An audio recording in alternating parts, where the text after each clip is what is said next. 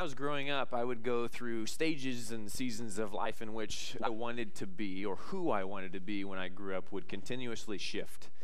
And so, coming right out of the gate, I wanted to be a mechanic. I wanted to be the kind of person that could put their hands on something that was broken and fix it.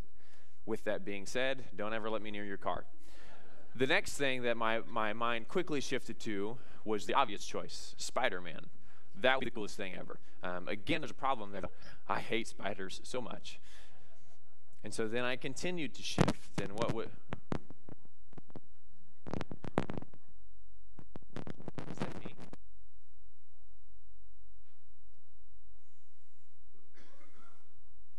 Am I good? Oh, thanks, Corey. My mind continued to shift, and NBA player was the next obvious choice. Um, and I loved basketball, and I wanted to be a great basketball player, and that's that team that seemed to be the route that was required. Um, and then when I got near high school and we started doing all of these um, career testing and things like that, um, they were all wrong. Like they, they always wanted me to be something that I didn't want to be. Um, but when you Google like average salaries, the the next one for me was chiropractor. I figured, you know, they they have a pretty cushy life, I would think, and the odds of running into a life or death scenario are pretty slim. That seemed like a safe choice. Seemed like a safe choice. And so I'm going to throw out a couple things today um, for you kiddos that I would like for you to discuss with your parents. If you're not a kiddo, you can still discuss. Okay? Um, so here, here's the thought is who do you want to be when you grow up? Who do you want to be? So you guys got 30 seconds. Go for it. Talk to your parents. Who do you want to be?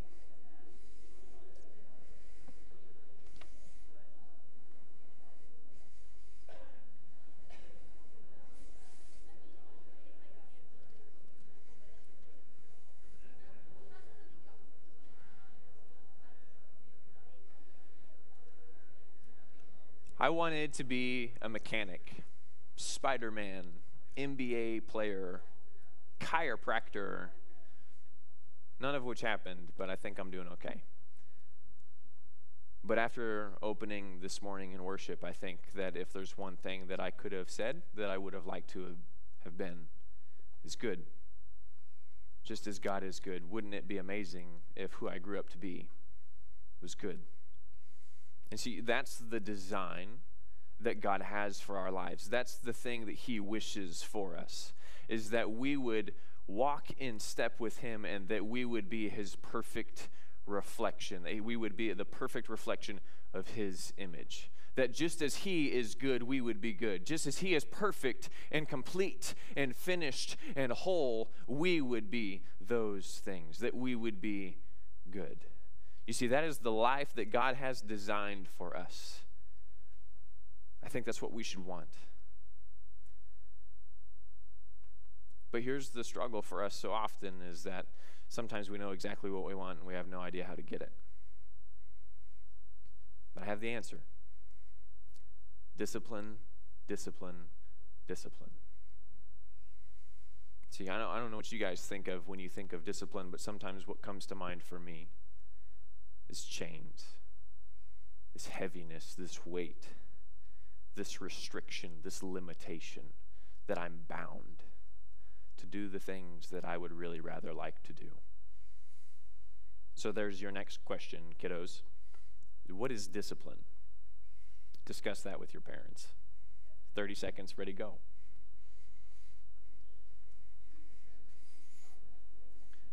It's quiet because you're all scared.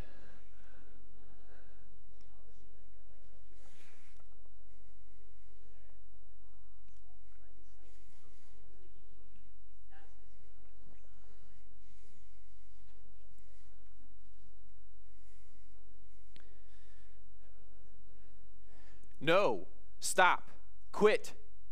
Don't do that. What have you done? Why are you like this? Is that what discipline is? Is that what you view it as? Is that what you've experienced? See, the thing about God is that He's a God that's constant and consistent. And I think oftentimes when we look at discipline, we think of restriction, we think of limitation we think of punishment. But I want to throw some Old Testament thoughts at you here. Is, is the thing about God is He's consistent and constant. And so when we look at the Old Testament, His character has remained the same. And when we look at Moses, when God offered discipline, when He gave Moses the law, all of these rules that sometimes we view as restriction and limitation, I want to I want to point out that that discipline was offered from a God of freedom. You see, because the Israelites were given this law immediately after what? Immediately after God demanded their freedom from Egypt immediately after God met their cry to be relieved of oppression and slavery. You see, this discipline is offered by a God of freedom, and that is his heart in this, is that the Israelites would walk freely in relationship with him, free from distraction, free from oppression, free from slavery. And that is God's demand. His cry for his people is, Pharaoh, let my people go. Let them be free. And I think that that's still his cry today. That God demands and cries out for us fear, let my people go. Worry, let my people go. Shame, let my people go. Pain, depression, addiction, division, devil, let my people go. So that they can leave, live freely in the life that I've designed for them, that they can walk with me. Discipline you to think your favorite professional athlete. On a day like today, most of you are probably thinking of Patrick Mahomes, Travis Kelce, somebody wearing a Chiefs uniform.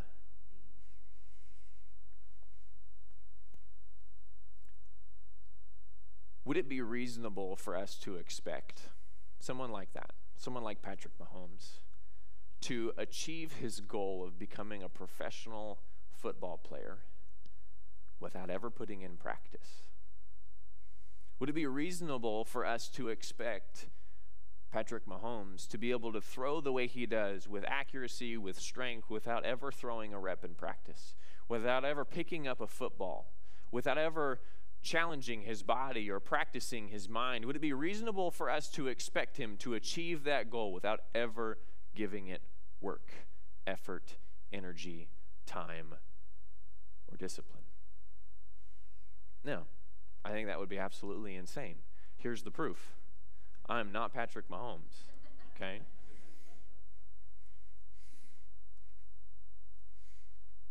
So, why would it be any different for us to set a goal to be perfect as not just Patrick Mahomes, but as God is perfect? To be holy, to be good as He is good. How ridiculous would it be for us to set that as our goal and never do anything.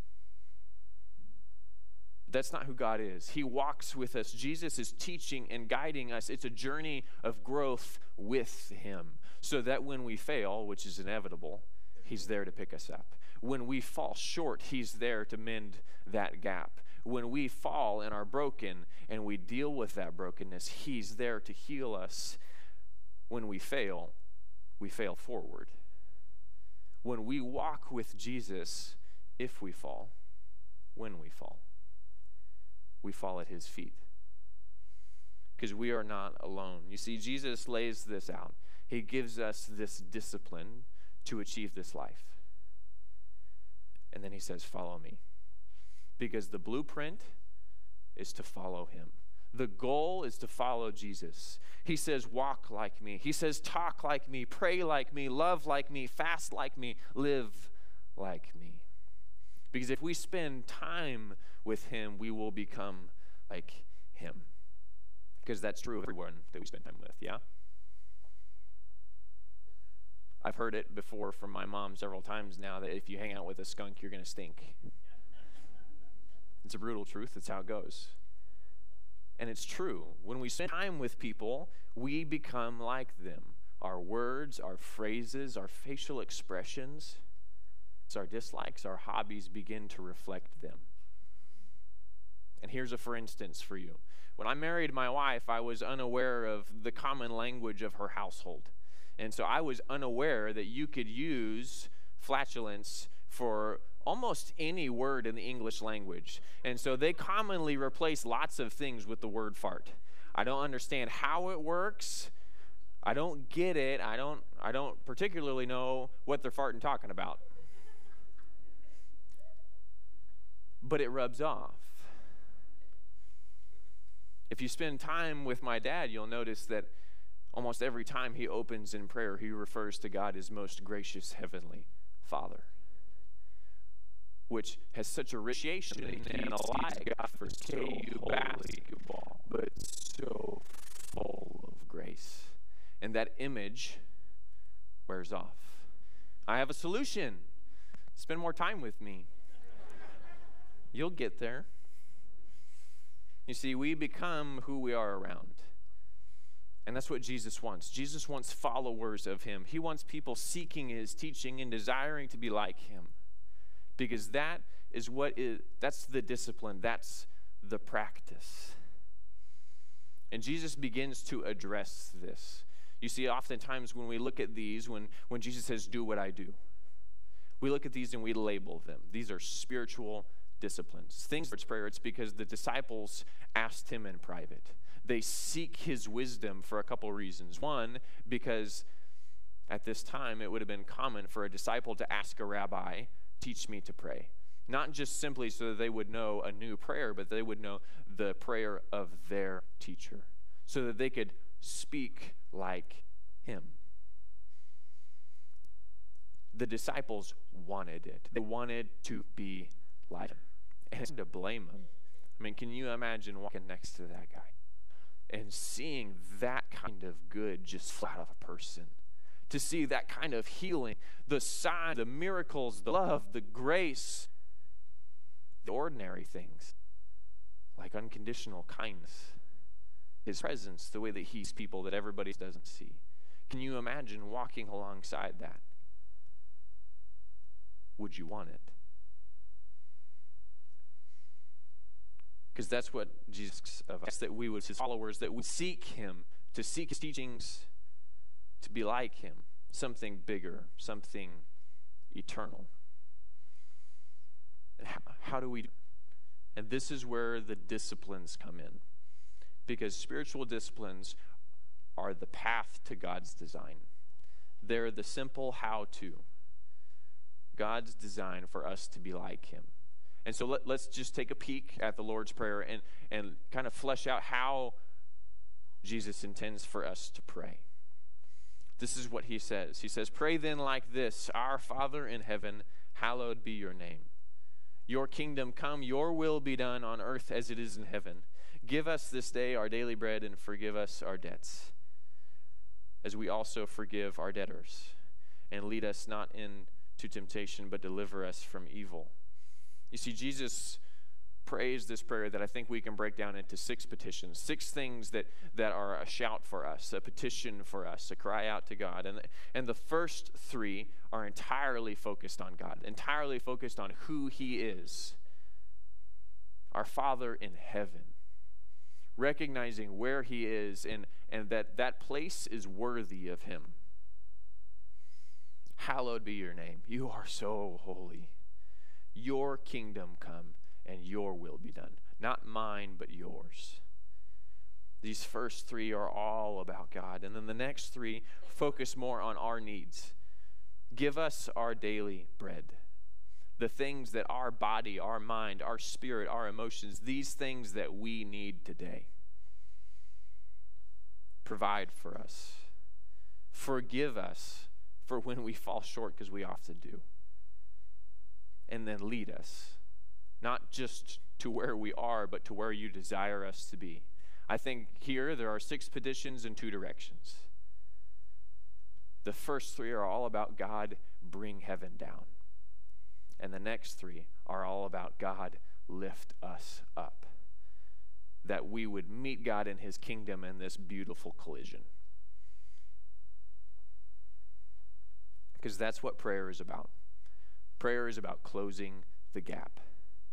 Prayer is about reconciliation, prayer is about relationship.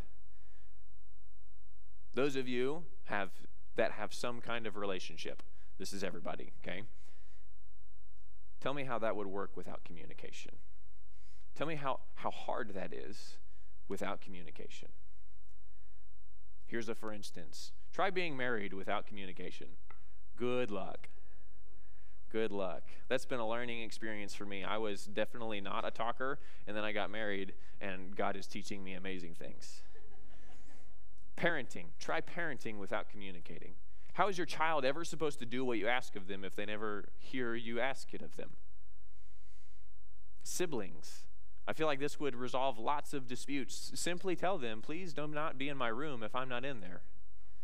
That way, if they are, you're justified in smacking them. Yes?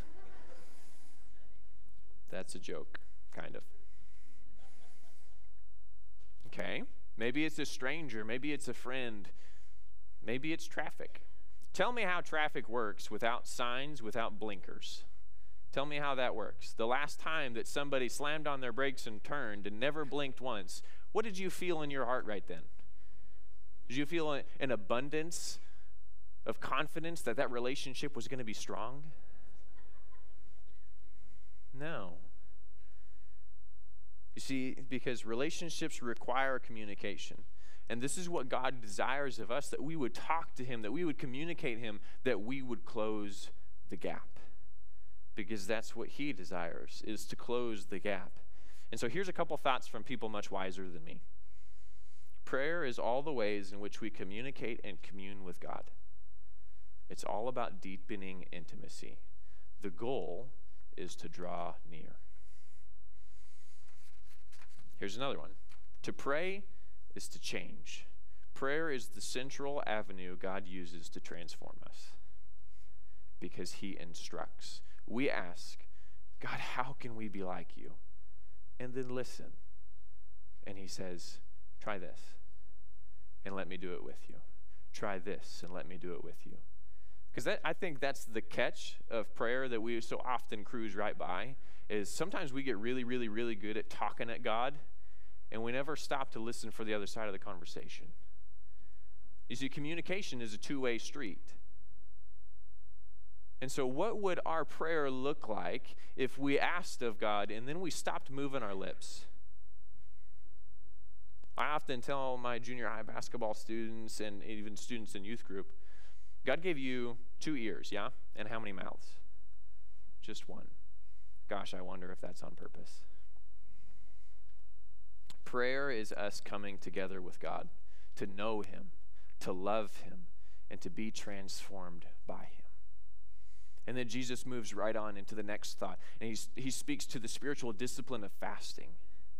And this one kind of is confusing sometimes partially, I think, because we don't like it, and anything we don't like, we instantly make complex. And so let God speak simply to you in this. I think sometimes fasting is about removing the distractions of the body. I've often been told by people that are wiser than me that if we starve the flesh, the spirit thrives. Fasting is about creating space for the spirit creating space for God to speak into. And this is what I mean. I haven't done a tremendous amount of fasting, but I'm a foodie, okay? Which one makes fasting hard, but two means that when I remove food from my day, you know how much space there is? How much time I spend thinking about food. You would not believe the number of times that I've sat down, called my wife, texted my wife, and been like, hey, what are we going to eat? And then that's a 45 minute discussion at a bare minimum. You know how many times we've Googled food near me on Google? I've scrolled that page so many times. The amount of time I spend thinking about food, then the amount of time I spend preparing food, especially good food. I got a new cookbook for Christmas, and if you lay out a steak and let it come to like room temperature and then salt it, right? And then stick it back in the fridge for like six hours, magical things happen. But here's the thing is that takes prep work. If I want a steak, I have to start the day before. Preparation. The amount of time I spend cooking food and then eating food and then cleaning up after food. If I remove all of that from my day, you know how much time there is just to focus on feasting on God's word or soaking in his presence or hearing him speak to me. Do I love food? Yes. Would it be reasonable for me to believe that God is just that much better? The other thing is that I think fasting sometimes brings us to the end of ourselves, where we feel tired, we feel fatigued, we feel worn down. And that's when God does amazing things. I'm learning this not with fasting from food, but we have a newborn, so I've been fasting from sleep for like two months. Okay? And this is what I've learned. When I find the end of myself, two things happen. One, I continue to rely on myself and I do incredibly stupid things. Or I shift gears and I rely on God and amazing things come out of me that are never even of me. Because when that baby wakes up at 2:30 in the morning and I'm relying on me, I'm grumpy, I'm stupid, and I'm sarcastic. And none of those are helpful for my daughter or my wife. But when that baby wakes up at 2:30 in the morning and I decide that it doesn't matter that I'm tired, I'm going to love them as Christ would love them. What kind of example of love does that breathe into my household? Because my man, because my need creates space for his provision. All of these spiritual disciplines just to be like him, just to be with him. And they're not limited. You see, these are two that Jesus speaks on specifically here, but he teaches on others and he lives even more. There's spiritual disciplines like prayer and fasting, but there's also silence and solitude where we spend time, the introverts in this room, amen, right here. You spend time by yourself just listening to God. Fantastic. There's study, there's service, there's fellowship, guidance, meditation, celebration, Sabbath.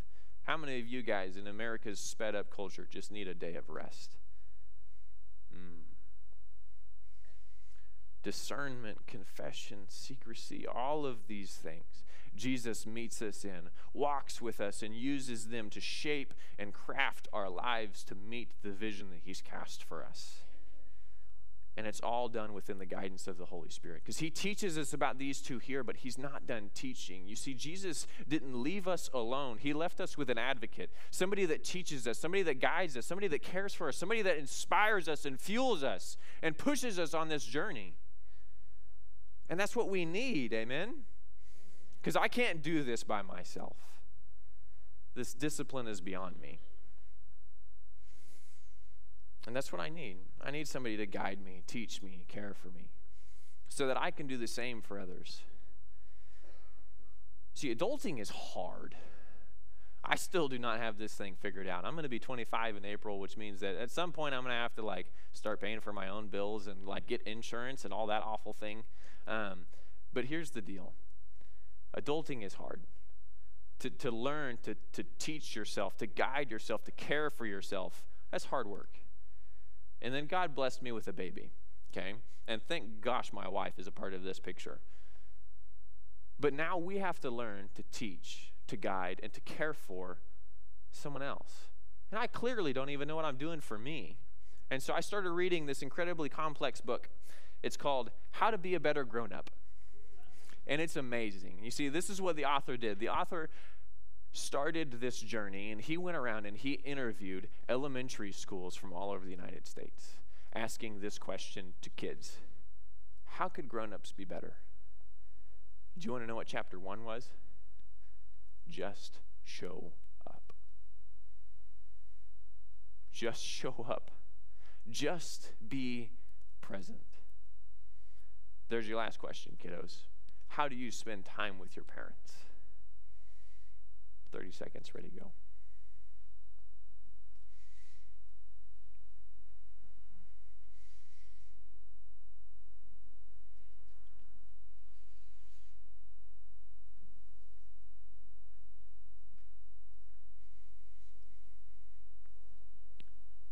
There's a million things to do and no time to do them.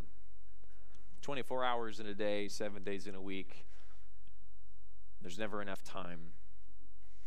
But the most important thing is presence. And here's the thing about God when we seek Him and we're disciplined in finding Him, God shows up. When things are fantastic, God shows up. When things are awful, God shows up. When things are up and down and in between, and God shows up. You see, because it's all about relationship. When God casts this vision, it's not a business decision. It's not about how do we get to the end and that's it. This is a relationship. It's formed in love. And the relationship of love is transformational. Practice is impactful. Discipline prepares the way.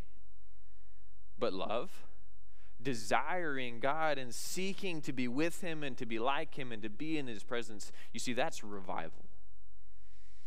That's where it shifts from change to life, when that life is transformational and it fills us from the inside out. That's what spiritual disciplines are about the freedom to live within that life that God has called us to. And sometimes we think that that's complex, but the reality is sometimes it's very, very, very ordinary. You see, because spiritual disciplines, realistically, are just how we spend time with God. Is praying a spiritual discipline? Absolutely. Learn to speak to Jesus and to listen when he speaks. Is fasting a spiritual discipline? Absolutely. Create space in your life for Jesus? Yes. Is making your bed in the morning a spiritual discipline? Can you do it with Jesus? Is driving to work a spiritual discipline? Can you do it with Jesus? Is saying, Hi, how are you? and then listening for the answer when you encounter new people a spiritual discipline? If you offer the love of Christ, maybe. You see, because this can be a very ordinary thing in the way that we spend time in the presence of God. God wants us to be transformed by his presence because that's what changes the world. That's what shifts from this life that I can live to the life that we should all be living. This reflection of his perfect image. And so here's some practical thoughts. If you're a mathematician, here's your formula. This is how practical life change works with spiritual disciplines. Three letters V I M. Vision, intention, means. We prayerfully seek God's vision for our lives. We set the intention of Am I willing to want it? Am I going to will it into being? Do I desire it that much? And then means. What tools is God placing in my tool belt to use in this? If you want to be the kind of person that listens more, learn to listen when you pray. If you want to be the kind of person that loves well, learn to love first. If you want to be the kind of person that heals brokenness, accept healing in your own life. This is what it is to accept a vision and to set it into motion. This creates habits, this creates cycles and policies, and these are the kinds of things that set your life in order. Because sometimes what's necessary for something old and broken to be gone is to replace it with something new and beautiful. Because these are the rhythms that create lasting change. And here's where I'm at. The season that I'm in, God has blessed me with amazing things amazing things, of which I deserve almost none of them. And that frightens me because I love them so much, I fear losing them. And so the vision for me right now is that I would be the kind of person that desires God even more than his blessing. And it is so hard. It is so, Dad, coming, I hate crying. It is so hard, and this is why because we love it so much. This vision, I want it so bad because when I desire God and I seek His presence, it's more amazing than anything I can ever touch. It's incredible and I've experienced it and I want more of it. But here's the struggle is these blessings they mean so much too. You see cuz God has blessed me with an amazing wife that I want to serve and protect and I'm so afraid of losing her.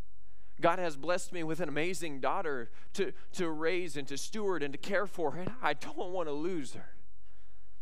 And so here's what God's asking of me today it's baby dedication day. And so today I get to hold my family in my hand open and say, God, I know that you love them more. I know that they're better in your hands. And then make it a discipline in my life to hold them open and to, to lift them up every day that He would take care of them because I know He can better than I can. I'm an idiot half the day and stupid the other. I need Him. I need Him more than they need me. And that's a discipline for me to surrender that. And so I don't know where you're at today. As we move into this space of offering, I don't know where you're at. I don't know if you have brokenness in your life that you just need to throw at the cross and leave there. I don't know if you have money in your wallet that you don't know what to do with. God needs it. I don't know what it is. If He wants your wallet, if He wants your heart, if He wants your time, your discipline, I don't know what He needs of you, but I know that you need it more. You need to say yes to Jesus in this space. You need to surrender your heart and pick up His. You need to accept healing in your brokenness. You need to cast a new vision for your life that is the life that you need, the life that God desires for you, the life that brings life, not just to you, but to everybody around you. Because that's what God's about.